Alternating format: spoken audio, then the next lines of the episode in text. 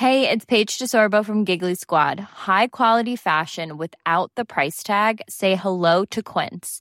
I'm snagging high-end essentials like cozy cashmere sweaters, sleek leather jackets, fine jewelry, and so much more. With Quince being 50 to 80% less than similar brands. And they partner with factories that prioritize safe, ethical, and responsible manufacturing. I love that. Luxury quality within reach. Go to quince.com slash style to get free shipping and 365 day returns on your next order. Quince.com slash style.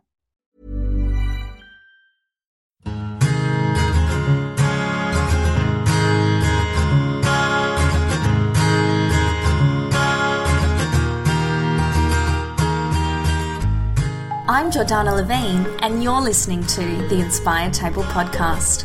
Each week, you'll be led down an inspired path of curiosity as I chat to some of my favourite soul centered folk about the things that inspire me daily, in the hope that some of that juicy inspiration will rub off on you. So pour yourself your favourite cuppa and take a seat at my table.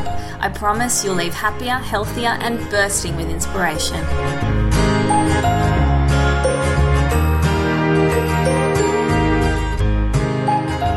My purpose is greater than my failings as a human. That's my favourite line from this interview. This was not the conversation I had planned to have with Scott Gooding, but the best ones never are. You may know Scott from his stint on My Kitchen Rules, his extensive library of clean living cookbooks, his Bondi Beach boot camps, or perhaps it's your penchant for tattoo clad Englishmen. However, you've come to know this man, you're sure to find out some new information today. Sure, we talk about the fitness industry, healthy eating, and the importance of being able to cook for yourself.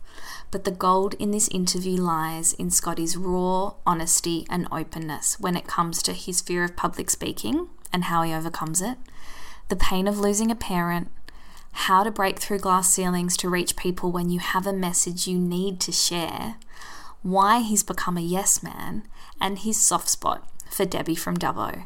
I hope you enjoyed tuning into this conversation as much as we enjoyed having it.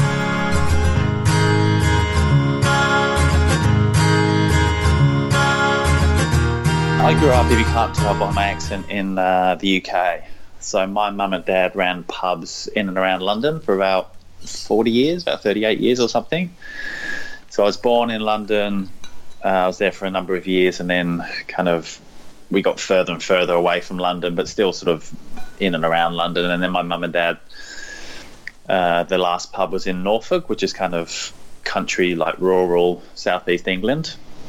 And then I moved out here in '99, so coming up for 20 years in Australia. And why Australia? I guess a couple of reasons. The fact that I went traveling was simply I'd finished uni.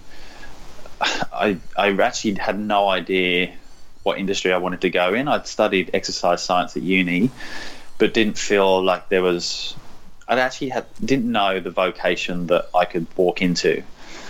Um, I wanted to be a physiotherapist, but that would have meant going doing another degree, another four years. So that was kind of. But the idea of studying again after a three-year degree was was pretty uh, traumatic. so I just kind of sat with it for a while, um, and then the idea of traveling came up, uh, and I thought, well, this is a great way to kind of dodge having to make a decision about going into a, a career for the rest of my life. I think. I think at that point in my life, it's, and it's probably the same for most people, that you kind of you feel at the age of 18, 19, and you've had your schooling, that you that job that you're going to walk into is will be your identity and will be your career for the next however long. And the reality is that's not the case for most of us. It sure Yeah. is for some, but um, so I, I kind of didn't want to make the the wrong decision. So the fact that I could go away and kind of disappear for 12 months on a on a working holiday visa was just like the prime opportunity to to dodge that huge life decision about making a, a career choice. The reason I came to Australia was it was just pre millennium. Is that Yeah. the right word? Yeah, yeah, yeah. Um, so, like the year of 99. it was. Yes. Uh, and I was like, I remember reading a magazine the top five places to be for New Year's Eve. Ah. I think number one was Rio de Janeiro, number two was Sydney, and I was like, yeah, I could do that. And then there was the Olympics, obviously in 2000. I'm a huge, Ah. huge Olympics fan, so I was like, right, if I can get to Sydney, then I'm ticking off, you know, one of the best places to be in the world for New Year's Eve, and to be in a city, let alone be at the Olympics, was. Uh, was um, too enticing. Yeah. And then, ironic, ironically enough, it sounds like this is going to be engineered, but it certainly wasn't. Uh, within a few months, about six months of me being here, I met my then to be wife, and she actually worked for the organising committee for the Olympic Games, SOCOG. So then through her, I was able to get a shitload of uh, tickets. Yeah, are we allowed to swear on this podcast? We Dottie? can do whatever we want on this podcast. Fuck yeah. What was the highlight event for you at the Olympics? As a kid, I used to love track and field, and I used to compete at a, a distance. So to be at uh, a track and field event at the Olympics in another country, you know, I'm young. I'm. This is all new. I just it just felt amazing. What else did I go to? I went to the gold medal uh, men's beach volleyball. So there I am. And that was at. Bondi, wasn't it? Yeah, Yeah. pop-up stadium on Bondi Beach.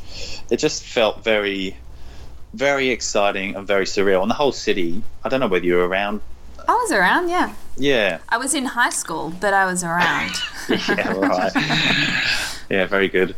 Um, but the whole city was just a buzz, you know. yeah, it was stuff- amazing. Yeah, It was stuff on a night Martin Place and Circular Quay. It was just, you know, I'd, I'd only been here uh, six or seven months, so I was still finding my feet, and I just I was walking around with huge eyes for for months because of that. It was awesome. I mean, Sydney's such a beautiful city anyway, but they really showcased it during the Olympics. It was so good. It was Mm. like, you know, whether locals or visitors, just everyone was buzzing. You know, like everyone's just walking around with a huge smile on their face, um, and it's just all been downhill ever since. Yeah. I love that. Hasn't lived up to the expectations of the Sydney No. Olympic Games. Can't wait to go home. Yeah, yeah, yeah. So 20 years later, no, so Yeah. you were here on a holiday visa, and Yeah. then what happened? I met Sky six months in, and then obviously we became very attached, and I got towards the end of my visa, and then I went on a number of sort of tourist visas, which allowed me another three months stay each time. I think I did three of those. Maybe had to pop over to New Zealand, or I think I went over to the Philippines or something, and sort of re-entered on a tourist visa. And then I think you can only do that for a certain number of times before they sort of raise an eyebrow to immigration. At that point, Sky was willing um, to go de facto. We became spouses. Was, we were together for 10 years and had a little boy, Tashi, who's now who's now nearly nine. But yeah, I haven't really been back since, to be honest, Geordie. I, I'll To speak to my mum. Yeah. Yeah, wow. Well, w- when Sky and I first got together, we did a fair amount of travelling, and some of that was popping back to the UK and Europe. Uh, so I think we did two trips. One was for a wedding, and one was just just tr- part of a bigger travel trip. But that was 2001. Yeah, wow, that's 16 years ago. Yeah. If you need me to count it for you. Thank you, thank you. I came here very, very young. We haven't we haven't said how old I was when I So at the age of nine, when I arrived for the Sydney Olympics, yeah uh, when I just finished my degree. yes, Um, I'm, I'm very advanced. Very Yeah, advanced. yeah. Uh, Mensa child. You had studied health science and you had come here not knowing whether or not you wanted to do physiotherapy. How did you how did you decide that you were going to go down the training route? Um, it's a bit convoluted. I, as I said, I'd, I'd done. Um, I think the title of my degree was Recreation Studies and Exercise Science or Sports Science. Okay. And I just didn't. I didn't know what jobs you could get in that with that degree. Like I didn't know what doors that opened. Um, and so I kind of just left that where it was. And I, I knew at that point, by the time I got here, I didn't want to do physiotherapy. Uh, I thought about occupational therapy, but nothing really sort of stuck too long and hard. And then I guess because of the nature of my my visa, I it, I found it very easy to work in construction. Some of the time, you know, uh, you know, you didn't you didn't you could work you know i'm trying to say like you can get cash in hand so you can kind of dodge that Yeah, yeah. um, i think i'm safe now i'm, I'm a citizen so you can't kick me out if, I don't think any police listen to the podcast anyway, so I think you're all right. so it's very easy kind of drift in and out of construction and get cash work and which would allow me to, to travel and sort of circumnavigate the, the visa issue. And then i was working for a construction company. You know before i had time to blink i'd been there like three years and i was like fuck this isn't me either. Like this isn't I don't identify as being in construction. There's nothing, mm. you know, I think we all have plans for and visions for ourselves, and that wasn't in my eye line. And then I injured my back at work. I, I stuffed a couple of discs, and I literally couldn't do You couldn't do the job anymore. I couldn't do the job. I, Yeah. I had a few weeks, maybe a month off, and then I went back on sort of suitable duties, like light duties, and even that was was too much, and it wasn't sort of wasn't working for the company either. You know, to have this sort of lame donkey walking around the site. so then, you know, part of the um, workers' comp scheme, which was great actually, they they uh, teed me up with a careers guidance person. So we sat down, had an interview he sort of got out of me what what interests me and what my background was in terms of qualifications and you know he, he could see that I had this sort of honours degree in exercise science and he was like well, why aren't you using that and I was like well I I actually have no idea what vocation that can lead to and he said well you need to be a PT let's have a look at that and that, the thought of that fucking petrified me like I know the industry shifted a lot, but what was happening back there with PTs? Was, was it was it a thing? I mean, were there lots of people doing It- it, or was it relatively It was new? a, it was a thing. It was you know in an age where the world was in black and white, Geordie. but uh, th- th- it no, you thing. know what I mean. You no, know what I mean. it's it's bonkers now. Mm. Uh, but yeah, cut a long story short, I, I had to because there'd been so much time passed um, since I'd graduated. I had to do my Cert three and Cert four. okay. Um, I ended up doing a diploma in exercise specialist, and I think I did that because I was so frightened of standing in front of people and telling them what to do that I Ah. armed myself with as much knowledge as I could to kind of at least I could rest on that, even if I didn't have the the skills to impart that knowledge. At least I had that knowledge. I, I was so I remember having my first PT session. I had a husband and wife, and I had a panic attack the night before, which I'd never I'd never had one before, and Wow. I wasn't even sort of aware of what what was happening. Yeah. And I remember curling up in my bed, and my my wife at the time, Sky, was just like, "No, this is." I was like, "I can't do it. I can't. I can't physically stand up in front of two people. Then on top of that, tell them what to do. Like that was just so alien for me." Yeah. And she was like, "No, this is this is you now. Like you need to embrace it." And she gave me sort of a, you know, she was compassionate and empathetic, but she gave me a bit of a kick up the butt. So the next morning, there I was. I'd rehearsed the session a million times in my head, and oh. and all the different sort of scenarios and twists and turns that it might take, and what if they turn up and you know the guy's got a ankle injury. These are all the scenarios I can go. You, you know, like just build this huge thing in my head because I, I didn't have any experience to fall back on. Like I, I was incredibly shy, and I, the thought of yeah, the thought of standing in front of people and telling them what to do, even even two people, even one person, was That's petrifying. crazy. How far you have come, my friend. I know. It's, Yeah. It's yeah. Like if for people who know that side of me, like I did everything through college and uni to avoid presentations and public speaking and um, so yeah the first six probably 12 months maybe 18 months i didn't really enjoy pt because every session was stressful because i was And was it was it the fear of being on show as well as the fear of having responsibility for somebody? Like was it the combination? it, i don't know and, I've, i still have this to a degree it was the fear of being caught out Yeah. For- oh, for like not- imposter syndrome. what is it Like like feeling like an uh, imposter. yeah yeah yeah. And I had this back injury that stopped me exercising at the time. So I was like, well, I don't want to be. Yeah, I had this. Yeah, but I've never heard of that syndrome, but it sounds Oh, spot I, on. I don't know if it's an official syndrome. Oh, okay. But just, you know, feeling like an imposter. I mean, I talk to people all the time who feel like this in their jobs, whether they're, you know, a receptionist or the CEO of a company. They sort of Yeah. don't feel like they're qualified enough, you know? Yeah, Yeah. Which, which is crazy because I, you know, the the course that I did, you know, there was there's people that popped out and trained in the park next to me that I know, you know, capped their qualifications at Cert Four, and I mm. had, you know, I'd been in a exercise physiology lab for three years, and and also did a p- diploma on top of the Cert Four, so I I knew my stuff, but that that wasn't enough. Yeah, just a combination of being caught out, and I'm not even sure what that looks like Yeah. and yeah, just not having the confidence to tell people. But then, you know, fast forward two, three, four years, like you, you know, through exposure, you gain confidence and, uh, you know, that you start to build up that back catalogue of scenarios that when you're presented with something a bit curly, you can kind of fall back on that. Yeah, I mean, uh, and experience as well. Like, I mean, experience is the greatest teacher, right? Yeah, totally. And the reality is, like, I don't know how I'm going to be caught out. and I and I, Yeah. I've ne- I don't think I have. If if there's something that I genuinely don't know, then I'll say I don't know it. Like I've never been that person to kind of fudge a response. I'll, I'll give as close as I can get, and then I'll go. I'll, I'll you know I'll find out.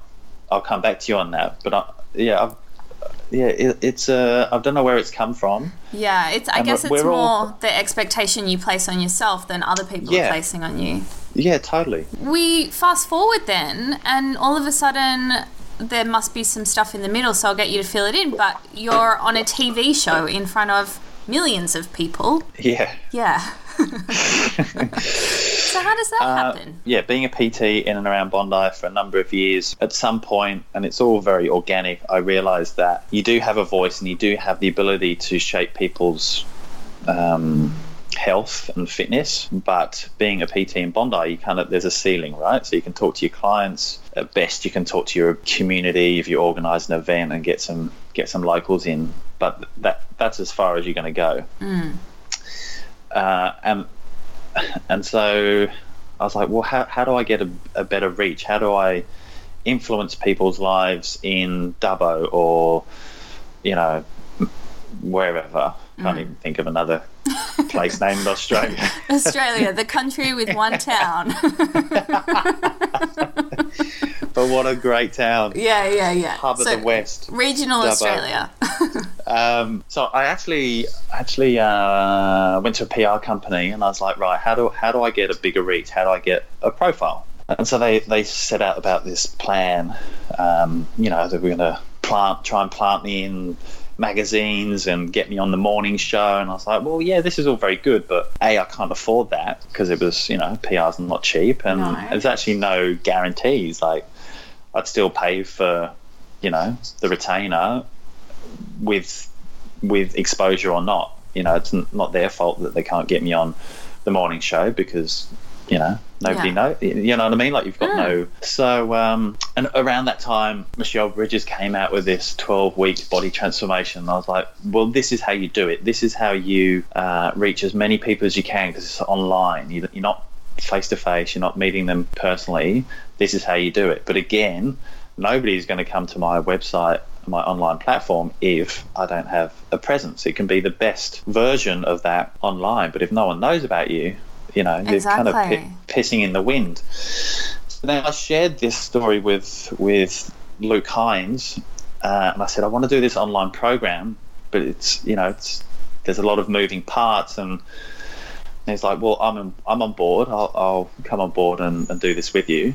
But again, we were still presented with the same obstacle, and that even though there's two of us, there's two people that people don't know. And then he came to me. He's like, "I've got an idea."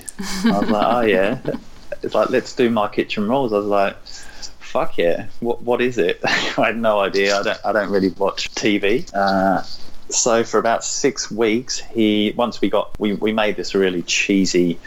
We thought it was funny at the time. Um, it's probably cringeworthy, but we made this video, and that kind of secured our place on the show. Like we submitted it on the Friday, got in, got acknowledged on the Monday, Yeah, and wow. then, and then we were like, "Fuck, we better you know hone our skills." Um, and I think we had about six weeks before we were starting to film, and it took about five of those for him to get me around his house to watch an episode.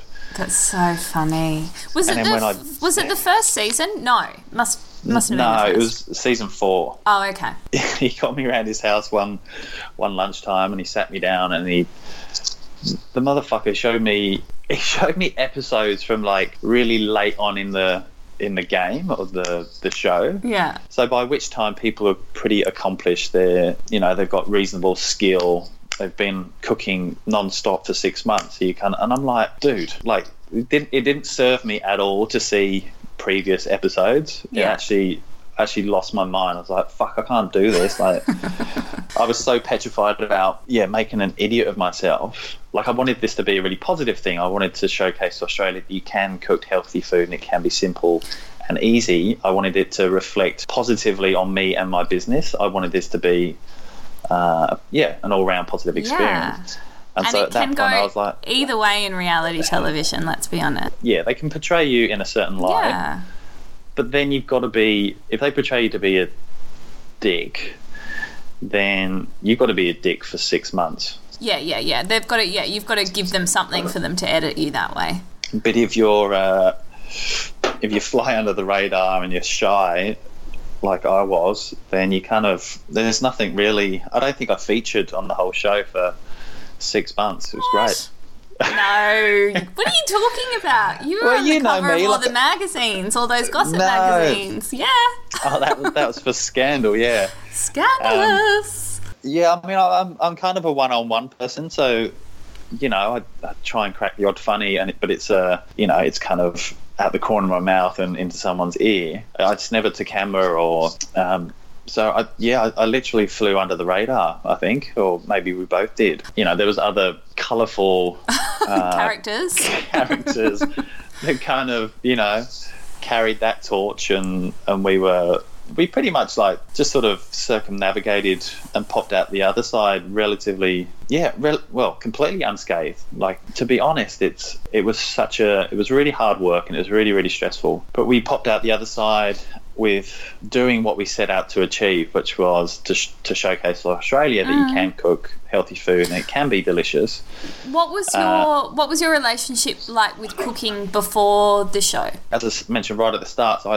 I, uh, I grew up in pubs until I left for Australia. uh, You know, a few years here and there at, at uni, but and so I've always been around food. I've always been around real food, which is you know a privilege. Uh, and probably going to show my age now, but it was a time when pubs weren't open 24 hours. They used to close between three and six. So when I got home from school, my my dad would be in bed, my mum would be asleep on the lounge, kind of recharging for the after the um, lunch session, getting getting recharged for the evening session. So I would have to make my own tea, and then by the time dinner was um, it was dinner time, like the the kitchen was cranking. They were like really food orientated pubs, so the kitchens were cranking. So I kind of had two choices. I could either write my um, my, my order in the in the book with everyone else and wait, but you know I was pretty impatient. So I used to just jump in the kitchen and make something myself. So I've always cooked, yeah, I've always cooked food and experimented. My dad was a big, big foodie. Like their their pubs were kind of in a in an era. We're talking like from mid uh, mid seventies, eighties, nineties. Pubs were real drinking um, places. You know, people would just go and drink pints of bitter and warm beer and Guinness. They you didn't go there like you do now. For a you pub didn't go meal. there for for a meal. Yeah, but my mum and my, my dad was the driving force. So he used to create the the daily specials, the menu. Yeah. So he was the he was he had the easy part. So he was the creative, but my mum had the hard harder task of actually putting it all together and making it work. Was she Was she in the kitchen cooking? She was, yeah. Yeah, wow. So my dad, you know, my memories of my dad was sort of sitting and you know, when he wasn't working, sitting in the armchair, flicking through cookbooks, and uh, so he had a real. And I can see now my the preference, the the foods and the flavors that excite me are indicative and reflective of my upbringing. So I grew up with his inspiration around um, around dishes that had kidney and liver and um, heart and oxtail. That's so British of you. It's it is very very British, but it, but it's funny. Like I, the last ebook that I did, a I did it um, solo, so I didn't have a co-author in, in Luke, and so there wasn't any real agenda, and I didn't have to stick to a plan. I could do what ever I wanted to do, and by the Yeah. time I'd written the recipes, I was like, "Fuck, these are all these are all throwbacks to to my my childhood." You know. Like liver and onion and ossobuco and all these fatty, you know, organ uh, organ meat offal, that sort of thing. It's all what I grew up with, and it's and it and it sort of comes full circle. It's like, well, you know, you know, that's why I love the flavors that I love now. Yeah. because it reminds me of of growing up. of home. So tell me then, because my mum, my mum's Australian, but her parents were English, and she spent a lot of time in England growing up, and so she used to force feed me kidneys. And uh-huh. she'd cook them in butter and garlic, and she thought they tasted amazing, and I thought they tasted like powdery organs. So, how do you make kidneys taste good? I reckon it's all about proportions. So, you know, things like liver and kidneys certainly do have a distinct taste, and they certainly have a distinct texture, mm. which isn't everyone's cup of tea, but I think it's the texture that gets me. yeah, ki- kidney definitely has a almost like a chalky. Yes. Ugh. Yeah. My my mum's like the signature dish of my of my mum and dad's pub was a steak and kidney pie. Yeah, nice. So used to, she used to make it twice a week on a Wednesday and a Saturday, and no, no joke, people would just be queuing up on those days to get fresh steak and kidney pie. So there'd be cars parking in the car park before we'd even open. It was, you know, and was the same recipe, you know, for you know forty years. Yeah. people would just Yeah, yum. Are your parent are your parents alive? Are they still with us? no. Um, my mum is my my dad's passed away. He passed away ten years ago. And the pubs the pubs are no longer? No, my my folks retired. Um, oh, probably. Well, my, yeah, my dad had six months or five months of retirement, and then he passed. It was, you know, something they'd been talking about for such a long time. Working hard, they worked hard all their life. They lived together, worked together, which Yeah. is Oh, hard. amazing in itself. Yes. And so the last sort of, you know, countdown from a from ten years out about this, you know, plans to retire, and then it finally came, and they they sold the pub and bought a house on the same street, ironically enough. Um, and then yeah, they they planned their first holiday. Dad got back from the first holiday that they had, and just went, "Fuck, I don't I don't feel that great." And then it was a, a series of of different diagnoses from spleen to liver to kidney, and then then by the time they got the correct diagnosis, he had he lasted another three weeks, I think. Oh my goodness. Yeah. Um, and he actually died. Like my mum, I had the call, which nobody nobody wants to get when they're sort of as far away as as I am. Australia, yeah. Yeah, mum's like, you need to you need to get here. You need to come home. And it was weird. Like I, I sat next to this guy. I know we're going off topic a bit. No, no. Um, and I sat next to this guy. Uh, I'm going to get emotional now, but I sat next to this guy who had flown from London to Sydney to see his dying Oh my Father? goodness. Um, and he was saying that you know he, when he landed, you know it was still another four-hour drive to to see his father, and by the time he got there, he died. He actually died on on the flight on the way over. I was like, oh mate, that's terrible, and I explained my situation, and we we left the plane together, and we we collected our baggage, and we partied company at arrivals as the you know the sliding doors to arrivals Yeah. partied, he turned to me and he said, oh, I hope you have better news than I did. And at that point, I looked up and I see my mum and my sister. And I was supposed to catch a taxi to the hospital. So as soon as I saw them, I was like, fuck. Fuck. Um, so yeah, dev- devastated, obviously. Um, and you know, I still think about him. I still have this odd urge to. Well, it's not odd, but I still have this urge to. I mean, it's odd that it's. I still have it to call him Yeah. You know, and, and it only lasts like a split second, but it's still it's still evident. It's still like so. Yeah, I, I, I can only imagine. I can only imagine. Did um, Tashi ever meet him? No, that was that's That the was other before. heartbreaking thing. So soon after he passed, we fell pregnant. And so it was this mixed sort of emotion of there's one person on this planet I want to Yeah. share this news with, and he's not here. Um, and then obviously when he when he popped out in, in the hospital, you know that was, you know, I cried with joy, but I also cried that he he wasn't here to meet him. Yeah. And I'm gutted for Tashi, like that he'll never. That he'll never know him. No, Yeah. you have to share all the stories with him, though. Yeah, Yeah. no, he gets a few. Do you do you notice traits of your father in Tashi?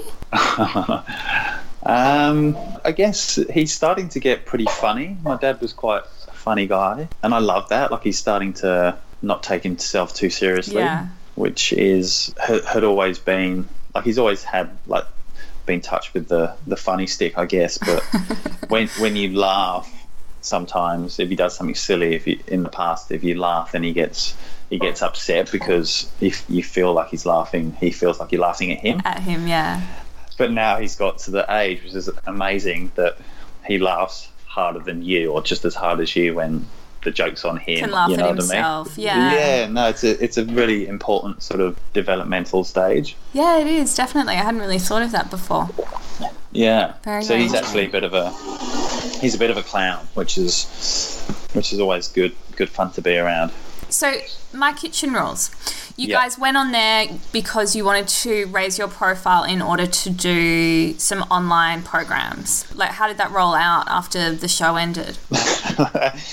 well i'm still to get mine up geordie I was going to Um, say, what program was this, Scott Gooding? you did a Yeah, bunch of other stuff. So, Yeah, I it- mean, your profile was raised. Yeah, Yeah. yeah, it was. Uh, yeah, no question. Um, so I guess having again never seeing the show, never really speaking to someone who uh, was an avid viewer, like I had no idea how this show got under people's skin. Like millions of people watch it, so you go from nobody knowing you to walking around Westfield and everyone like you know nodding and you know wanting to meet you. And so it's it's kind of a bit bit crazy and nobody really prepares you for that or, Yeah, or do- mentions it Do they have do they have psychologists on the show? no Hmm, interesting. I'm, I'm sure if you if you if you ask for help but but by that time you, you're already out like you've already left but I'm sure I'm sure Seven would facilitate something if if you express that Yeah. And you know what? it's Uh, probably changed now because I think as reality TV shows get more and more prominent and there seems to be a lot more sort of fame attached to it. I mean, you guys definitely had it back then, but these days it's crazy. when we were on, we weren't allowed social media, and social media wasn't as big as it is now. Yeah. But now they see that there is value in the contestants having social media because then, you know, Promotes one feeds show. the other. Like it Yeah. promotes the show, yeah. But they were very closed on 2013 or 2012. We did most of the filming um, because they didn't want any information or backstories to get leaked Yeah. so that so they just had like this blanket ban, which was a you know we uh, I guess we would have all been respectful of the the rules and regulations, but it would have been it would have helped our business, I'm sure. if We'd had a bit of a, a jump start, but look, it, it's been amazing, Geordie. Like there hasn't been one one negative. You know, we it's been four years. I know, yeah, four years, and like I actually spoke to the producer the other day, the executive producer, and I before before we could get into conversation, I spent five minutes just telling him how grateful I was of the uh, experience and the opportunity and my career. My career has gone in a, a different direction, but all for the better. Yeah. But also, I'm not that person that I was on the show or before. If you remember, I was saying that I used to be really shy, and there's still an element of that in me. But now I'm doing things that I would have never, ever thought that I would be doing, like standing up on stage or on a cooking demonstration Yeah. or you know going on a TV show, anything like that. Like I'm very grateful for the opportunities professionally, but also from a personal development perspective. Like, I'm I'm a better person uh, now than I was before. I think. I mean, it, well, it, it obviously really pushed you outside of your comfort zone. Yeah, and, And now I look for that. Like yeah. I look for. That's awesome. I, I just say yes now. So I, when I came off the show, all these things pop up, and um, you know, some are some are really cool. Some you know don't really set your world on fire. But I was just like, I'm just going to say, I'm just going to this period. I'm just going to say yes to each and everything, and uh, it meant that I was incredibly busy at that point. Yeah, I was going to say. so- Just do a bit of Well, you time know, not- management with that strategy. yeah, well, you know, that's yeah. I probably lack a bit of that. Is there any kind of offers that have come to you or came to you straight after the show that you were just like, hell no? Hell no. Yeah. Um, no, not that I can remember. Um, I pretty much said yes to most things, Oh, that's good. and that's kind of been my philosophy ever since. So there's a great quote by Branson, uh, and I'll probably butcher it, but it goes along the lines of if you get if you get asked to do something, you know, if you get this amazing uh, offer and you don't know how to do it, just say yes and work out how to do it. Yeah. And that's kind of that's kind of been my philosophy. So, you know, I, I let's say for example, you know, I get offered to speak at, at some event. And there's going to be 500 people there. Like, sure, that racks.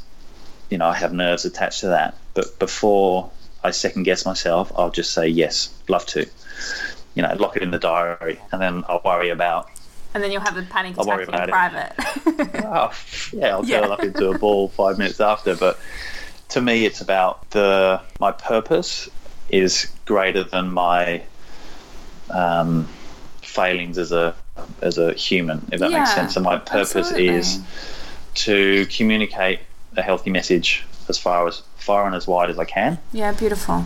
And so don't let shyness or inability to speak in front of a group stop that. So yeah, saying yes to everything kind of forces your hand, kind of forces you out of your comfort zone. Um, but you know, it hasn't, it hasn't, it's just served me well Yeah, and I think on, on, on all aspects, all facets of my life. I think the of my more life. you do it as well, you know, like I, I think there'd be so many people listening who are like, I, I, I just, you know, that's, that's, you know, I know Scotty kind of broke through his fear, but, you know, he must just be better at it than I am. But I think the more that you can say yes and step outside your comfort zone and face your fear, I- I mean, it does get easier. Every time it gets that little bit easier. Because Yeah, you have the experience to draw on, right? Yeah, like it. Yeah, it goes. It echoes the the PT thing. You know, like I shit my pants the first Mm. the night before my my first session, but then fast forward a few years and I don't even think about the sessions anymore. Just do it.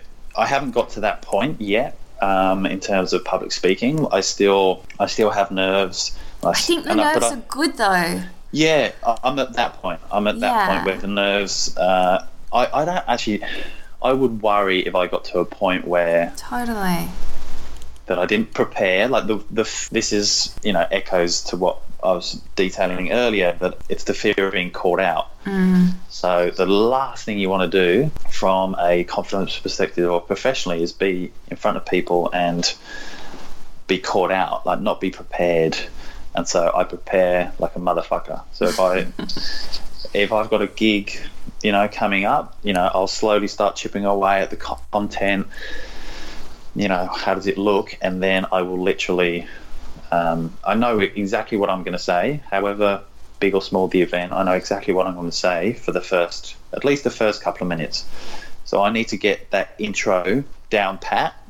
And I normally there's another there's a, there's a few little ways I ingratiate myself. I normally crack it funny, and I kind of I engage the the crowd. Yeah. I try and have a conversation right from the get go to kind of um, familiarize myself with them and, and vice versa.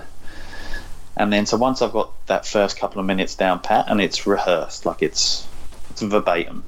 I know exactly what I'm going to say, and then from there on in, if that goes well, then I kind of loosen and I can be a bit more at ease with the with the whole thing. But it, it, it really is it is exposure.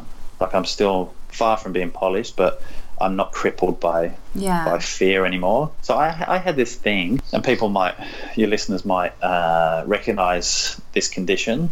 Um, and if you do, there's certainly it's certainly you know take take comfort in the fact that it's common, but and there's remedies to to fix it. But I had this thing called splitting. So we have this. Uh, you're familiar with fight and flight or freeze. Um, as a, as a response or a trigger to stress. So I used to have this thing, and I, I found it in my uh, relationship with Sky. Like she was very, you know, all couples quarrel, and so whenever I was confronted with a situation that I found stressful, I would just I couldn't I couldn't flight, I couldn't leave, but my mind would Split. uh, split. So you, I haven't physically left the building, but my mind has split. My mind has left, and so you're left there going. uh, Um, I've no idea what we're talking about. I've no idea what you've just said, and now I'm. You're waiting on my response, and I have fucking no idea what we're talking about. It's frightening. It took me a number of years to share that with Sky and saying, "This is what's happened for me." Because she'd be like, "Are you not going to say anything?"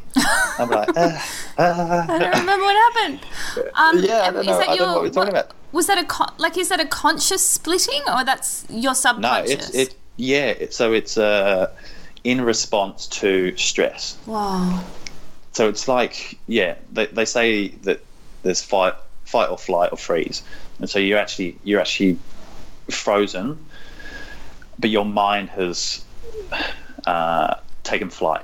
Wow. uh, as a direct res- result of, of stress. So that was within me, and it's happened a number of times when I first came off the show. All of a sudden, you're getting speaking gigs, corporate, um, charity stuff, and at that time, if I was just saying yes to everything, and then going, "Fuck, I've got to speak to 50, 100 people next Thursday. And so I'd prep, prep, prep. And back then, I'd not only rehearse the intro, which is what I still do now, I'd rehearse the whole speech, which is great if you can nail it.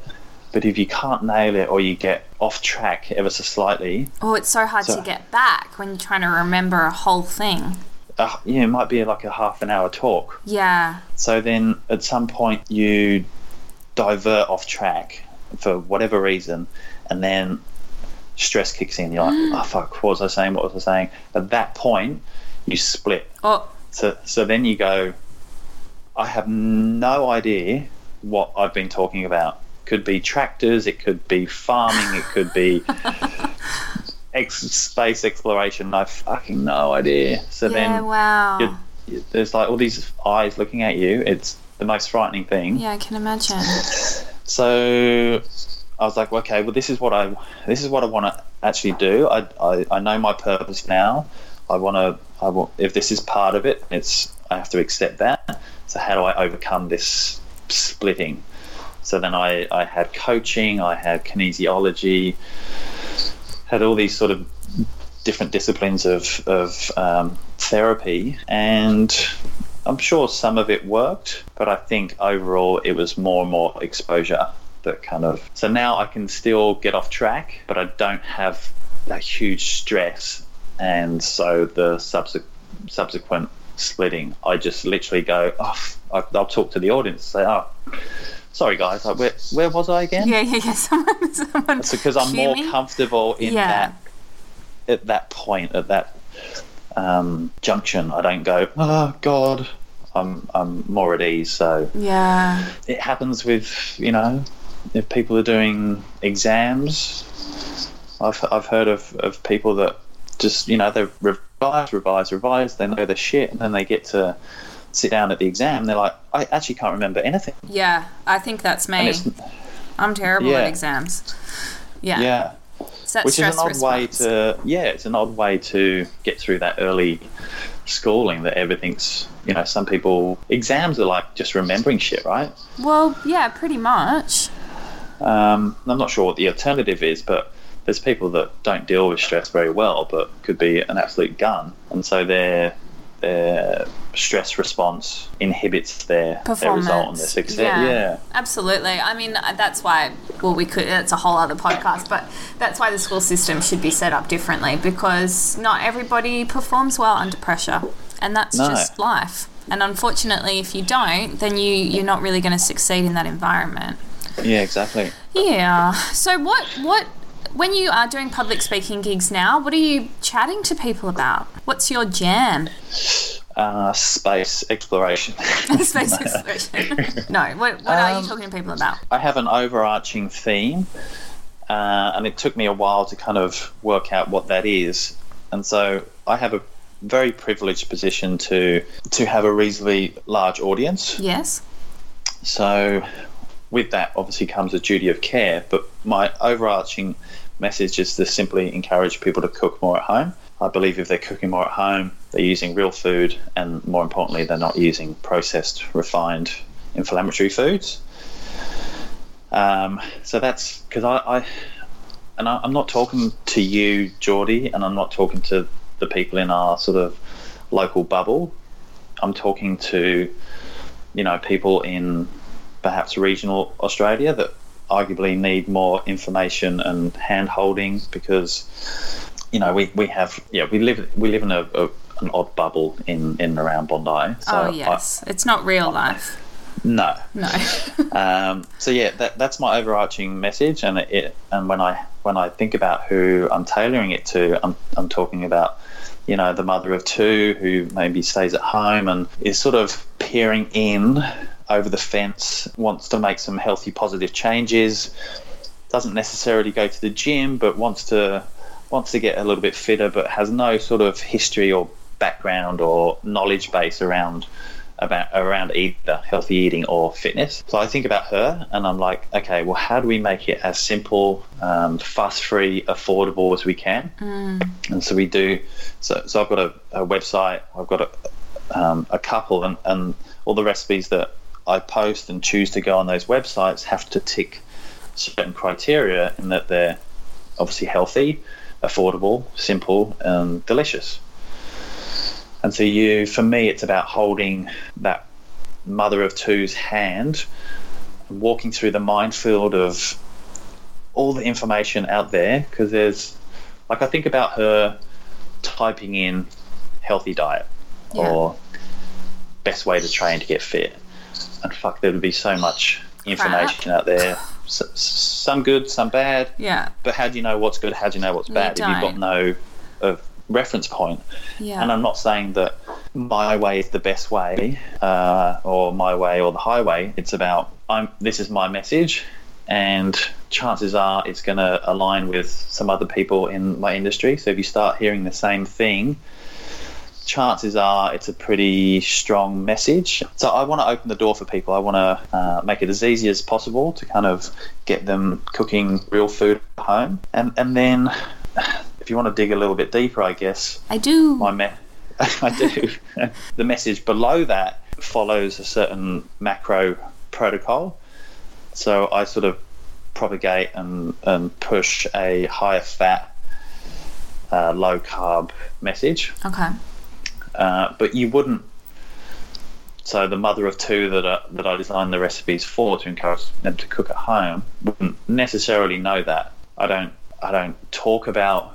So we're talking about my website, Scott Gooding Project, or even the socials that are attached to that. I I don't really talk about why this dish is healthy you know, because it's got these vitamins and these minerals and it's got these fats. And I just want to inspire that person to give that dish a crack. When you ho- when you have a website or a social account like that, and people begin to rely on the the product that you give them, it's just nice for them to know that they can trust that it's going to be fo- following a certain healthy protocol without yeah. you having to actually tell them every time. Yeah, you know, yeah. I, I think so much on the show on on Luke, Luke and I did My Kitchen Rules, and then we did another show. Um, what was that called? Live Live Well. Ah. And then all the books after, and it was all all of yeah, the books. there are so books- many of them. it's like Enid Blyton. yeah. um, there was all this attachment to right let's make a, a yummy dish why is it yummy so Yeah. then you had to justify or explain why you know it's got you know these minerals and these these nutrients and you know blah blah blah blah blah. That's fucking boring. Like nobody wants to it's more inspirational to share a recipe that looks amazing uh, chances are it tastes amazing. So my approach has been when I first came off the show, I used to talk about paleo, and you can't talk about paleo without sort of demonizing certain food groups. But I found that that is quite polarizing and it's quite confrontational and confronting for people because we live in this sort of carbohydrate landscape, and all of a sudden you're saying, right, you need to eliminate, avoid pasta and bread and grains and legumes and blah, blah, blah and people either go jump in with both feet. But for most people, and I'm t- my reference point is that mother of two in in let's say Dubbo, De- Debbie from Dubbo, the one town I know. yes, Yeah. she, she's a reference point. So let's say, for example, when Debbie goes to the food court, the service station, um, she's surrounded by carbohydrates and, Mm. and, and processed foods. So Or even just the general store in Dubbo. I mean, let's be honest, you know, not Yeah. everybody's living next to About Life or such health food stores. Yeah. So my rather than talking about all the foods that she needs to minimize and avoid like the plague, let's talk about all the other foods on the other side of the seesaw that um, let's celebrate those foods because there's a shitload of foods over here. There's there's an abundance of foods over here, and I tell you what, if you make these shiny and enticing and sexy and delicious, maybe Debbie will start. You know, Maybe Debbie will move to Dallas. Maybe she will, a little minx. Um, Sorry, I couldn't help Um, it. I couldn't help it. yeah, no, that's that was great. Good. Let's finish there. Um, and we're yeah, done. but, but maybe there's ingredients or foods that maybe Debbie's never uh, entertained before. Or, Yeah. But if you make it sexy and delicious enough, then you don't. Over time, you don't have to talk about a the health benefits of what you're going to eat, but also the the foods that you sh- should avoid.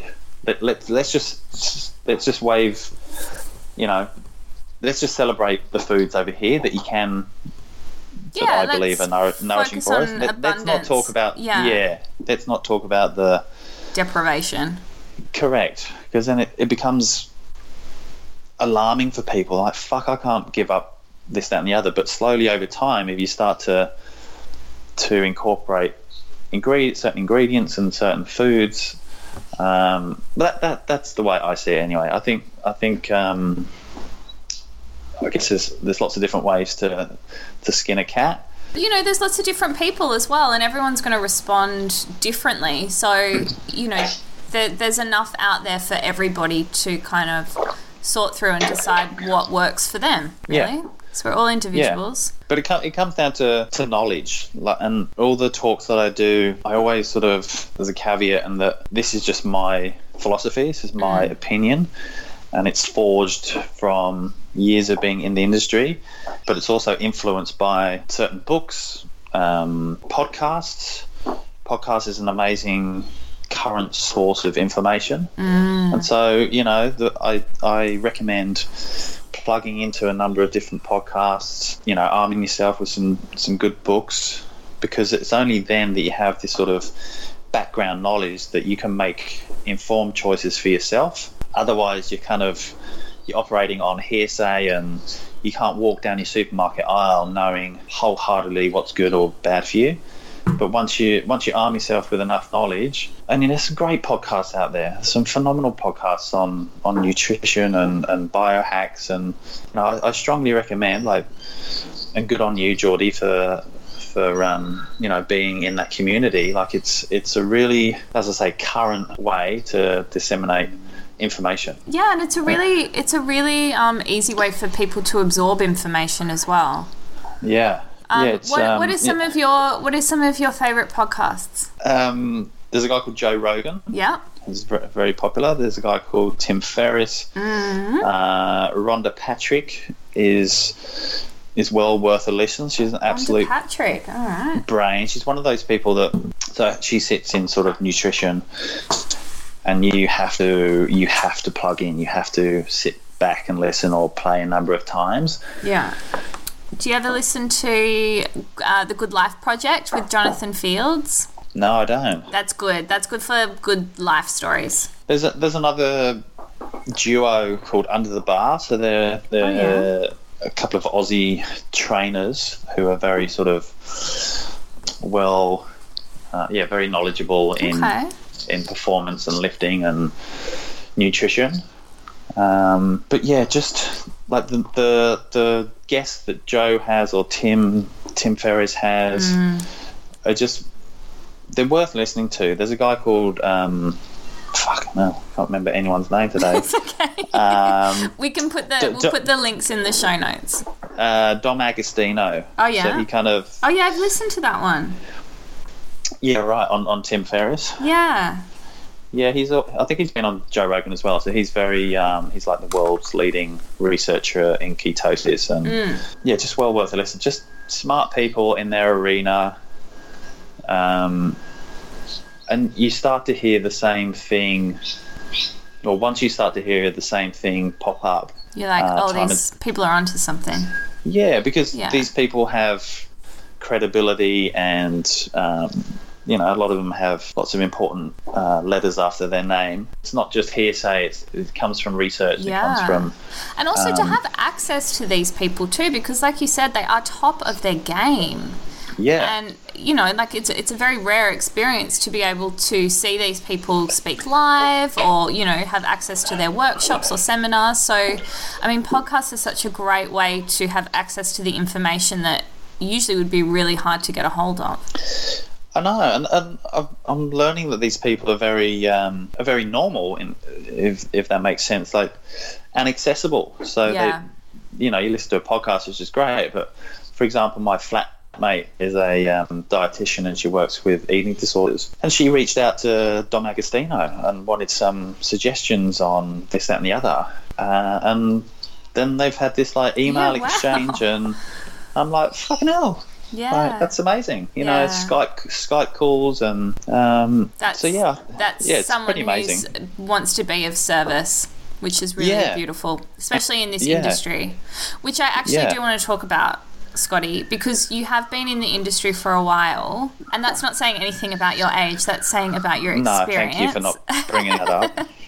but you must have seen. We we touched on it earlier, but you must have seen a shift in the fitness and and food industry.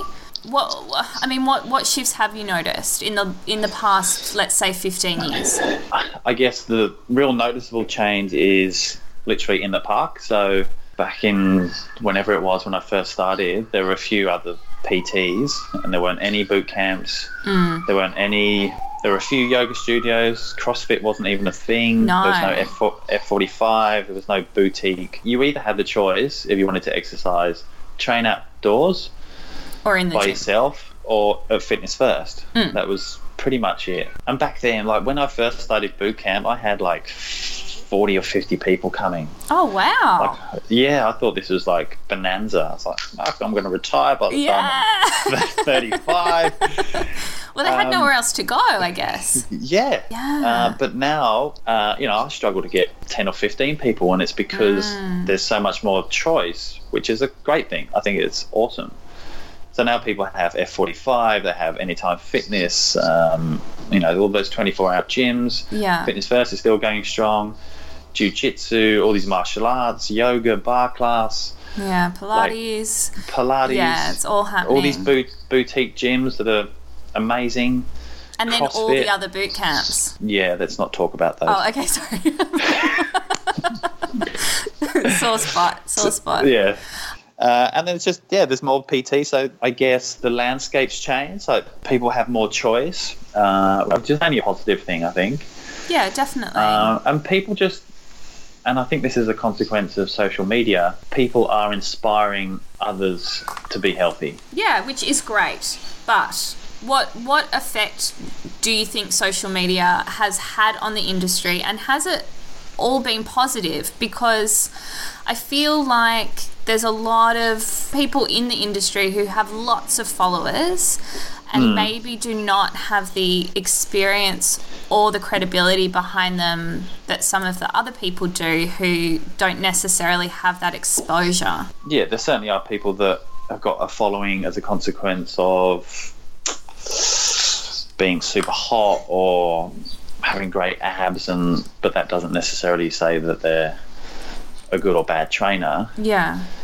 But I think I think if you asked every PT or coach or whatever um, why they post a picture of their workout, what they're trying to achieve, I reckon 99 times out of 100 they'll say, "I want to inspire." Yeah. I want to I want to help someone, which is a great motivation.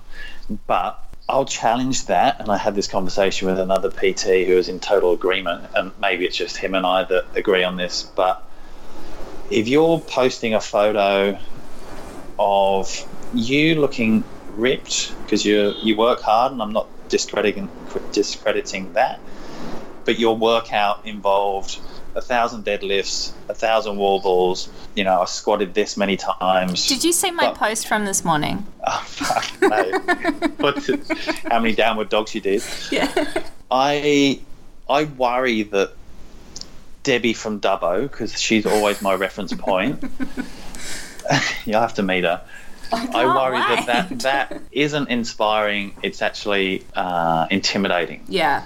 Agreed. And so for me, that's the person I want to positively influence. And so I worry that because because I'm, I'm friends with and following a follower of many people in the fitness industry. I know them all personally, and they're fantastic people. But the posts they put up are inspiring for the top.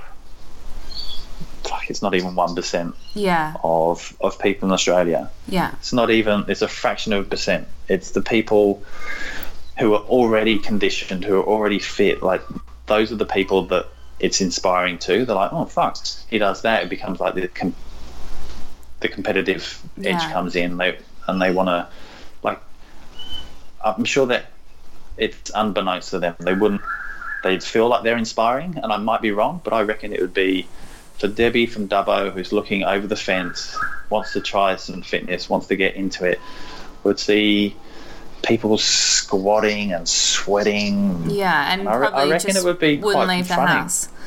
Because yeah. there's this like phenomenon, and it is a phenomenon of of women getting strong, and I love it. I think it's the sexiest thing. Uh, a woman who you know has has big strong legs, like that's my thing. I, I want. I think you know I'm attracted to that. But you, half of my f- Instagram feed is these these women who you know can arguably lift more than me. Um, but I'm not sure that that's inspiring for Debbie, Debbie. from Dubbo. Yeah. Yeah. And that's who I worry about. That's Yeah. who I love her. I love Debbie too. You've, you've really grown to love her over Yeah, the course do- of this you do over time. podcast. I hope Yeah. her kids are well too. Yeah. I, I um I'll pass on I'll pass on your regards. Please, please do. Um, so, what do you think then about um, people who are interested in getting into the industry? Do you think do you think that it's become so saturated now that, from a business perspective, it's it's quite hard to build a business? Um, Or do you yeah, think I- there's I, still think room? So. I, I, I, if we're not saturated, we're getting close. Mm. And then the people that, that rise to the top or would get the most amount of inquiries, whether you can retain the inquiries is another thing. But the, the people that would, would attract the most attention are the people that are invested the most in socials and making little videos and Yeah. so they make it enticing. And not everyone has the resources to or the skills to to feed that machinery. So it's almost like if you have a following and you're you're good at Instagram, you know that you know I see it time and time again. If you have a passion and you know you feel like your purpose is to help people and teach them and you know show them a healthy way of living then you know I wouldn't want to turn people off the industry but I guess it's just well I don't know maybe we maybe we live in a bubble Scotty I mean it is very saturated here but there's parts of regional Australia where it's not so saturated right yeah but but I think and the, and I've learned this in the last five or six years that and that that's all part of my message is, that you can affect someone's health and well-being so much more by nutrition and encouraging them to cook. You can prescribe as many squats and as many push-ups as you like, but if they're still eating shit, then you know you're going nowhere. You're treading water. That was my motivation to go on the show to go to encourage people to you know here's a healthy dish. It was pretty easy to do, tastes great. It's not bland. Like we have this attachment to healthy food being Oh, bland, you know, alfalfa sprouts and mung, mung beans. But yeah, there is to- nothing wrong with mung beans Scott Gooding but you know, it, it's it's the opposite to that. Like there's heaps of flavour. Um, so heaps of flavor and also i think that you know the health the the spectrum of health is shifting a little bit where people aren't focusing so much on weight loss and you know having a certain body type as they are wanting to have energy and have good brain function and feel good and good skin and healthy nails and you know all of that sort of stuff is sort of coming back into the conversation which is really nice yeah, I, I don't know how far spread that that conversation is. Oh, you think that's still back in the bubble? I think it might be Get indicative to. bubble, um, Well, it'd be nice to spread that conversation a little bit more. Well, well, yeah. Th- this is a classic example. When I found this fucking alarming, I I exhibited at the fitness show for four days Yeah. a couple of weeks ago when it was on in Sydney. I was the only person doing cooking demonstrations, and I'm What? grateful that I had that opportunity. But I was like, why is no one? There, there was some speakers on nutrition, but I was the only one giving a practical demonstration on how to make a yummy breakfast, dinner, whatever. Yeah. And I was like, what's what's? And I and I find that that is probably a reflection of of where we're at. I think we're heading in the right direction for sure, but in in in that context, I'm the only person talking about cooking, mm. and you you can be healthy, you can be strong, you can be lean, free of you know disease, ill health from food alone. You don't have to do push-ups and squats and hill sprints. You don't have to do those. Those are once you've got the foundation of mm. good nutrition, lots of rest, lots of sleep, hydration, then I believe you have the opportunity to reach for optimal health. But you can have pretty good health from just good food. That alone will get you, you know, 80% there. And then with a combination of training, a few hacks here and there, and modifying your, your your diet to really sort of suit with who you are and the Your uh, lifestyle. y- yeah then then you can take it to, to optimal health but we kind of we have this attachment to being healthy and lean to fitness yeah. And so as long as that is present in the conversation it's going to be my job is is more challenging i guess um, because we don't we don't talk about like most most trainers have got a a cert 3 and a cert 4 which is great but there's not much discussion on nutrition um, Within those within those certificates, they don't teach you Yeah. guys that. no Yeah, interesting. I, I, th- I think it, it is a. I might be wrong. It's been a number of years, but it, it is a subject. But like we, as I said, like most PTs would put their hand up for um, you know the reason they're in the job that they are. They want to inspire and they want to help others, and I think that's a commendable starting point. But we can do that to the best of our ability before we load up the squat rack. We say, okay, wh- what are you eating? Do you cook much at home? You know, do you cook for the family? Where do you do your shopping?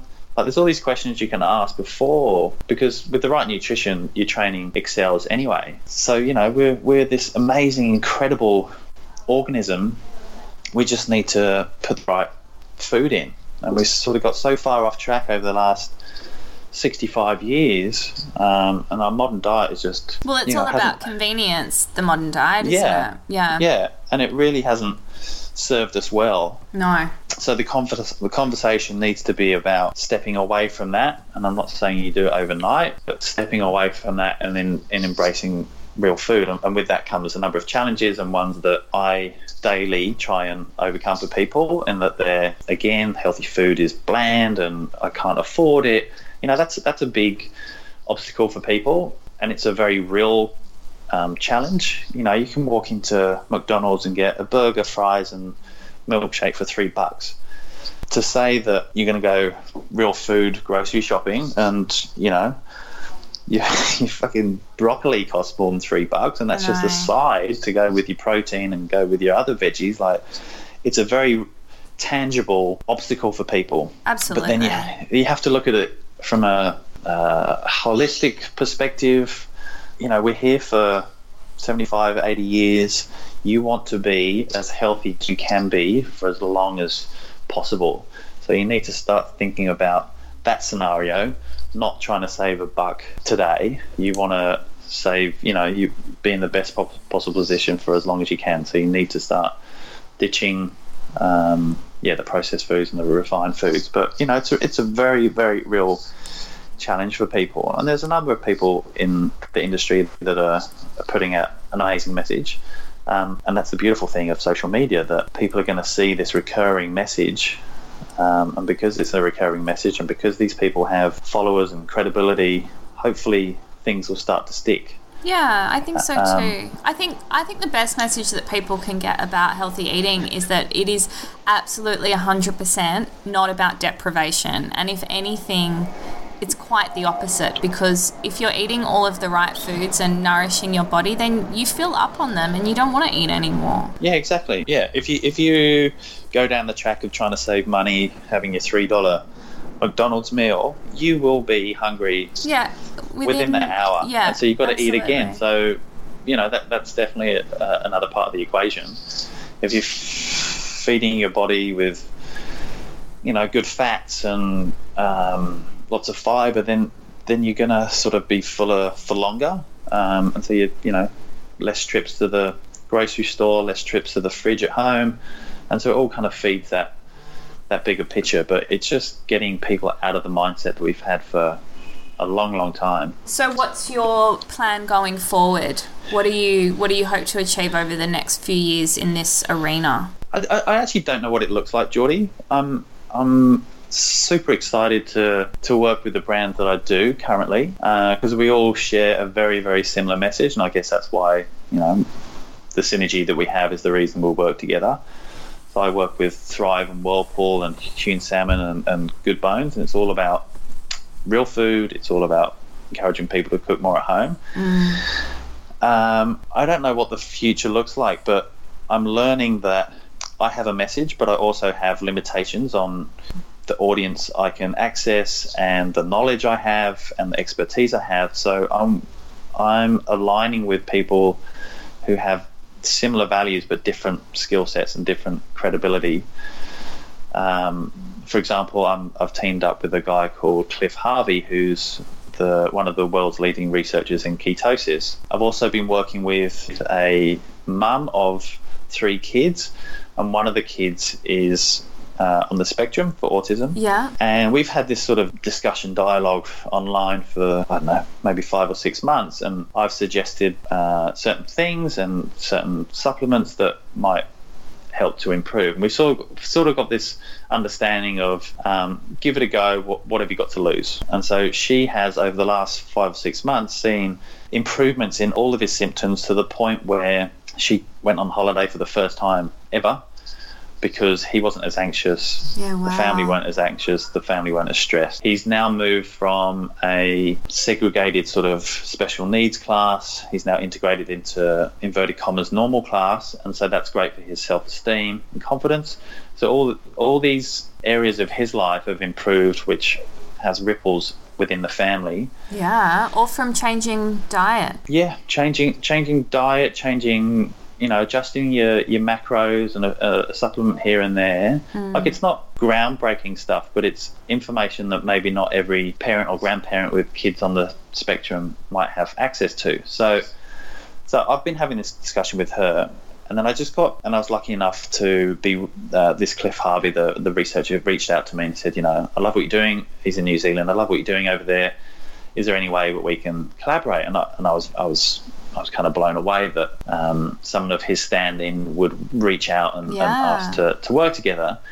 And then I just had this this brain waves. Like I said to this the the, the mother with, with the kid, I said, how the information you've you've sourced from me or or or other sources, like how common is that knowledge or information amongst your community of, of of kids with autism? She's like, oh, you'd, you'd be surprised and you'd probably be alarmed that it's not common knowledge. I'm like, well, fuck that. Like something needs to be done. So I'm putting together an, an event um, and a, an, uh, an ebook. So Cliff and I are going to uh, write an ebook. Um, the way I see it is that Cliff, the researcher, is the is the why. He's why a certain diet is beneficial. Here's the evidence. Here's the stats. Here's the supporting. Yeah, here's the supporting evidence.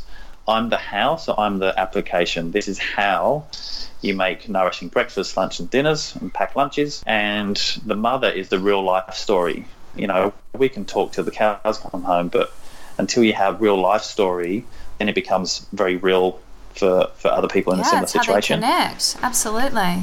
Cliff and I are writing a, a book together Great. that will uh, sit alongside these um, events that we'll do, and, I- and I hope to make it into a bit of a roadshow. Again, probably going more, sure, there has value in, in going to major cities, but getting information to more regional places that arguably don't have access to the information that we do in, in the big smoke. Not to sound like a arrogant dick, but I think that's It's probably the truth. yeah. yeah. And then again, with Cliff's help, we're just going to remodel, repackage the proposition, and, and speak to the Alzheimer community, remodel, repackage, speak to autoimmune um, community, obesity, and slowly you start to. Um, all I want to do is plant seeds for people, see that there's an alternative way to health Yeah. not through medication, uh, not necessarily through fitness, but through through diet and through and that comes through cooking with real food.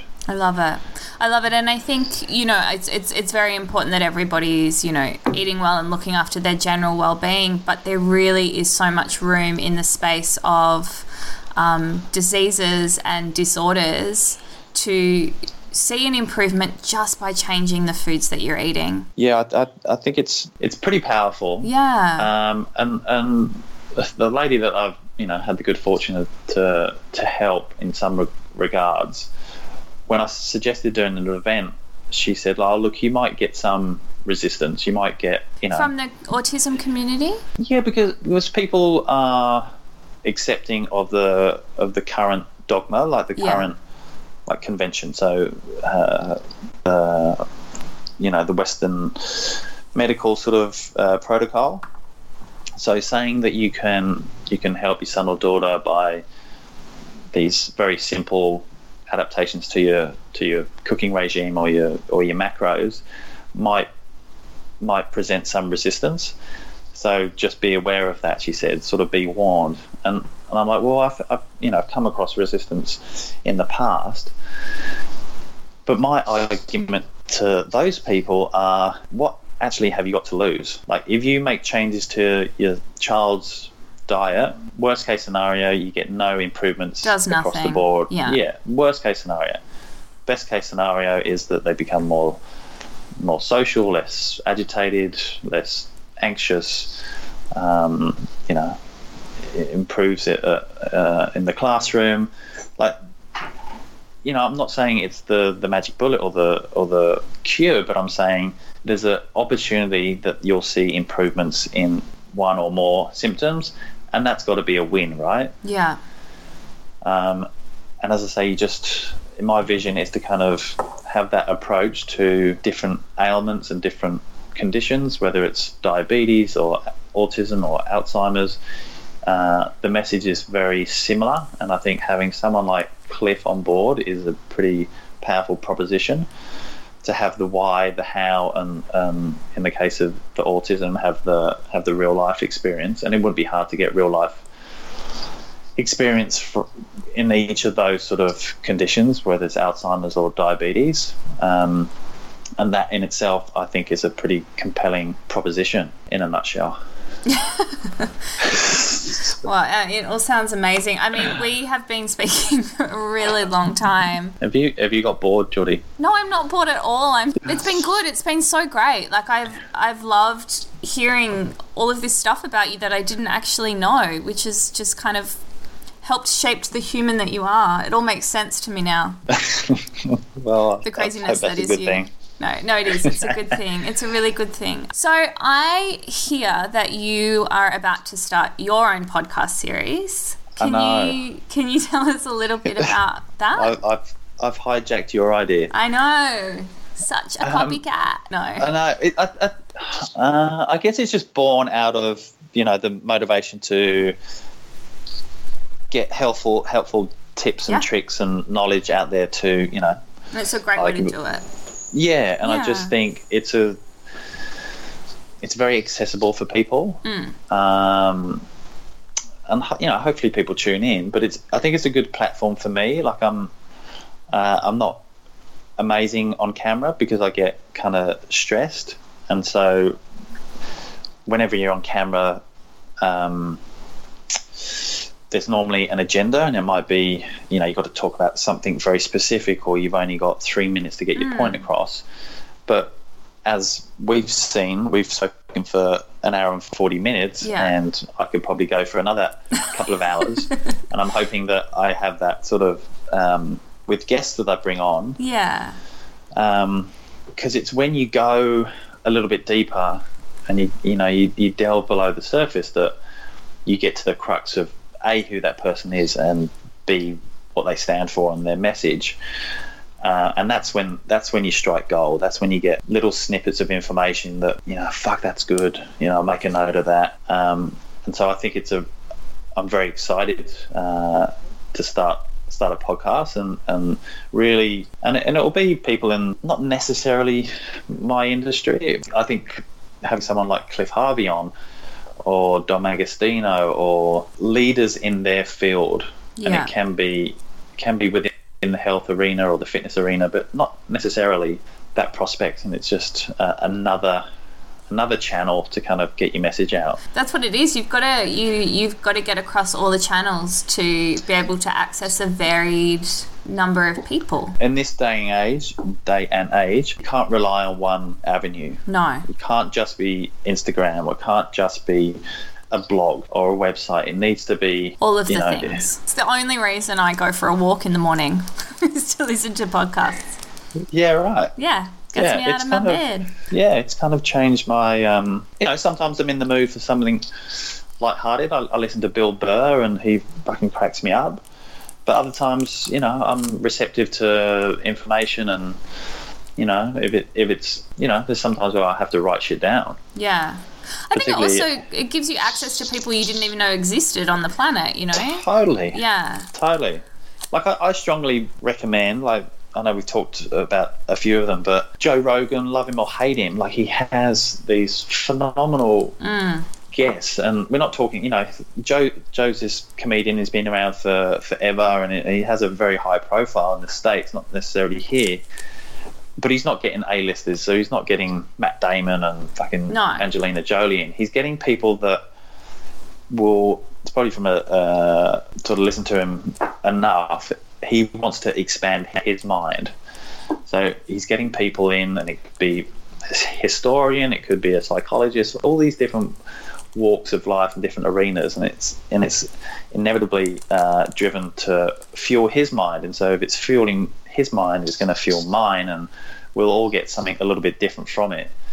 Um, so I reckon if you're into like yeah expanding your mind, which we all should be on some level, yeah. Yeah, ch- check him out. It's it's amazing. And and Tim Ferriss is, is very similar. He has some phenomenal people on board uh, as guests. Um, Agreed. Do you listen to um, Lewis Howes, School of Greatness? No, I oh. should start You'll writing love these down. him. You have to text them to me. I will. I'll text them to you. So good. If people want to find out more about what you're doing, Scotty, where's the best place for them to go? Probably, yeah, Instagram, Scott Gooding Project, same for Facebook, website as well. I'm about to launch another website Uh, with a business partner called Ali Sims called Real Food Instinct, Ah, yes. Which. Um, And what's that going to be all about? Yeah, I mean, my website is is sharing recipes again that tick those criteria that we talked about: healthy, quick, easy, delicious. This will echo that, but it'll be a bit broader in terms of there'll be lots of healthy, inspiring recipes. But there will be a focus on product and people and place. So, in my mind, the vision that we have is that it's kind of like concrete playground one stop shop for food and health. So Yeah, it kind of it'll have a foot in both. Um, and maybe a little bit of fitness. So you know we're gonna we'll have to get you up there. There's a number of podcasts that we're going to feature, but a real a real celebration. First and foremost is a it's a food website. So a real celebration of paddock to plate and food sovereignty and and healthy food, but not again not ramming that down people's throats. It's more about here's a sexy, delicious dish. It just happens to be healthy. Let's not say why it's healthy. Let's just make this shiny and enticing and glittery, and people will naturally over time gravitate. You know, Yeah. will like Beautiful. a magpie. You know, if you make Yeah. it shiny, people will. will Oh, look. yeah, you had me at glittery. I'm there. You should see what I'm wearing. ah, sparkles. Yeah. All right. Well, thank you so much. This has been a surprising conversation. I've really not surprising that I enjoyed it, but surprising that some of the paths we went down. It was good. I love when I love when I can do a podcast episode and I get something out of it that I didn't expect. So thank you, yeah, uh, no, it was great. Thanks, Geordie. Thanks for having me on. My pleasure.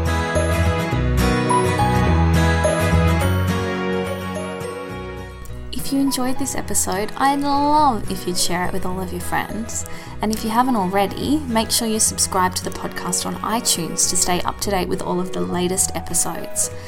And while you're there, I'd love if you'd leave me a rating or review, but only if you feel called to. Also, the podcast now has a Facebook group, which means you can ask any questions you want, give your feedback, continue the conversation, introduce yourself. I would love to meet you. You can find the link to the Facebook group and everything we spoke about in this episode in the podcast show notes. Until next time, I'm Jordana Levine, wishing you an inspirational week.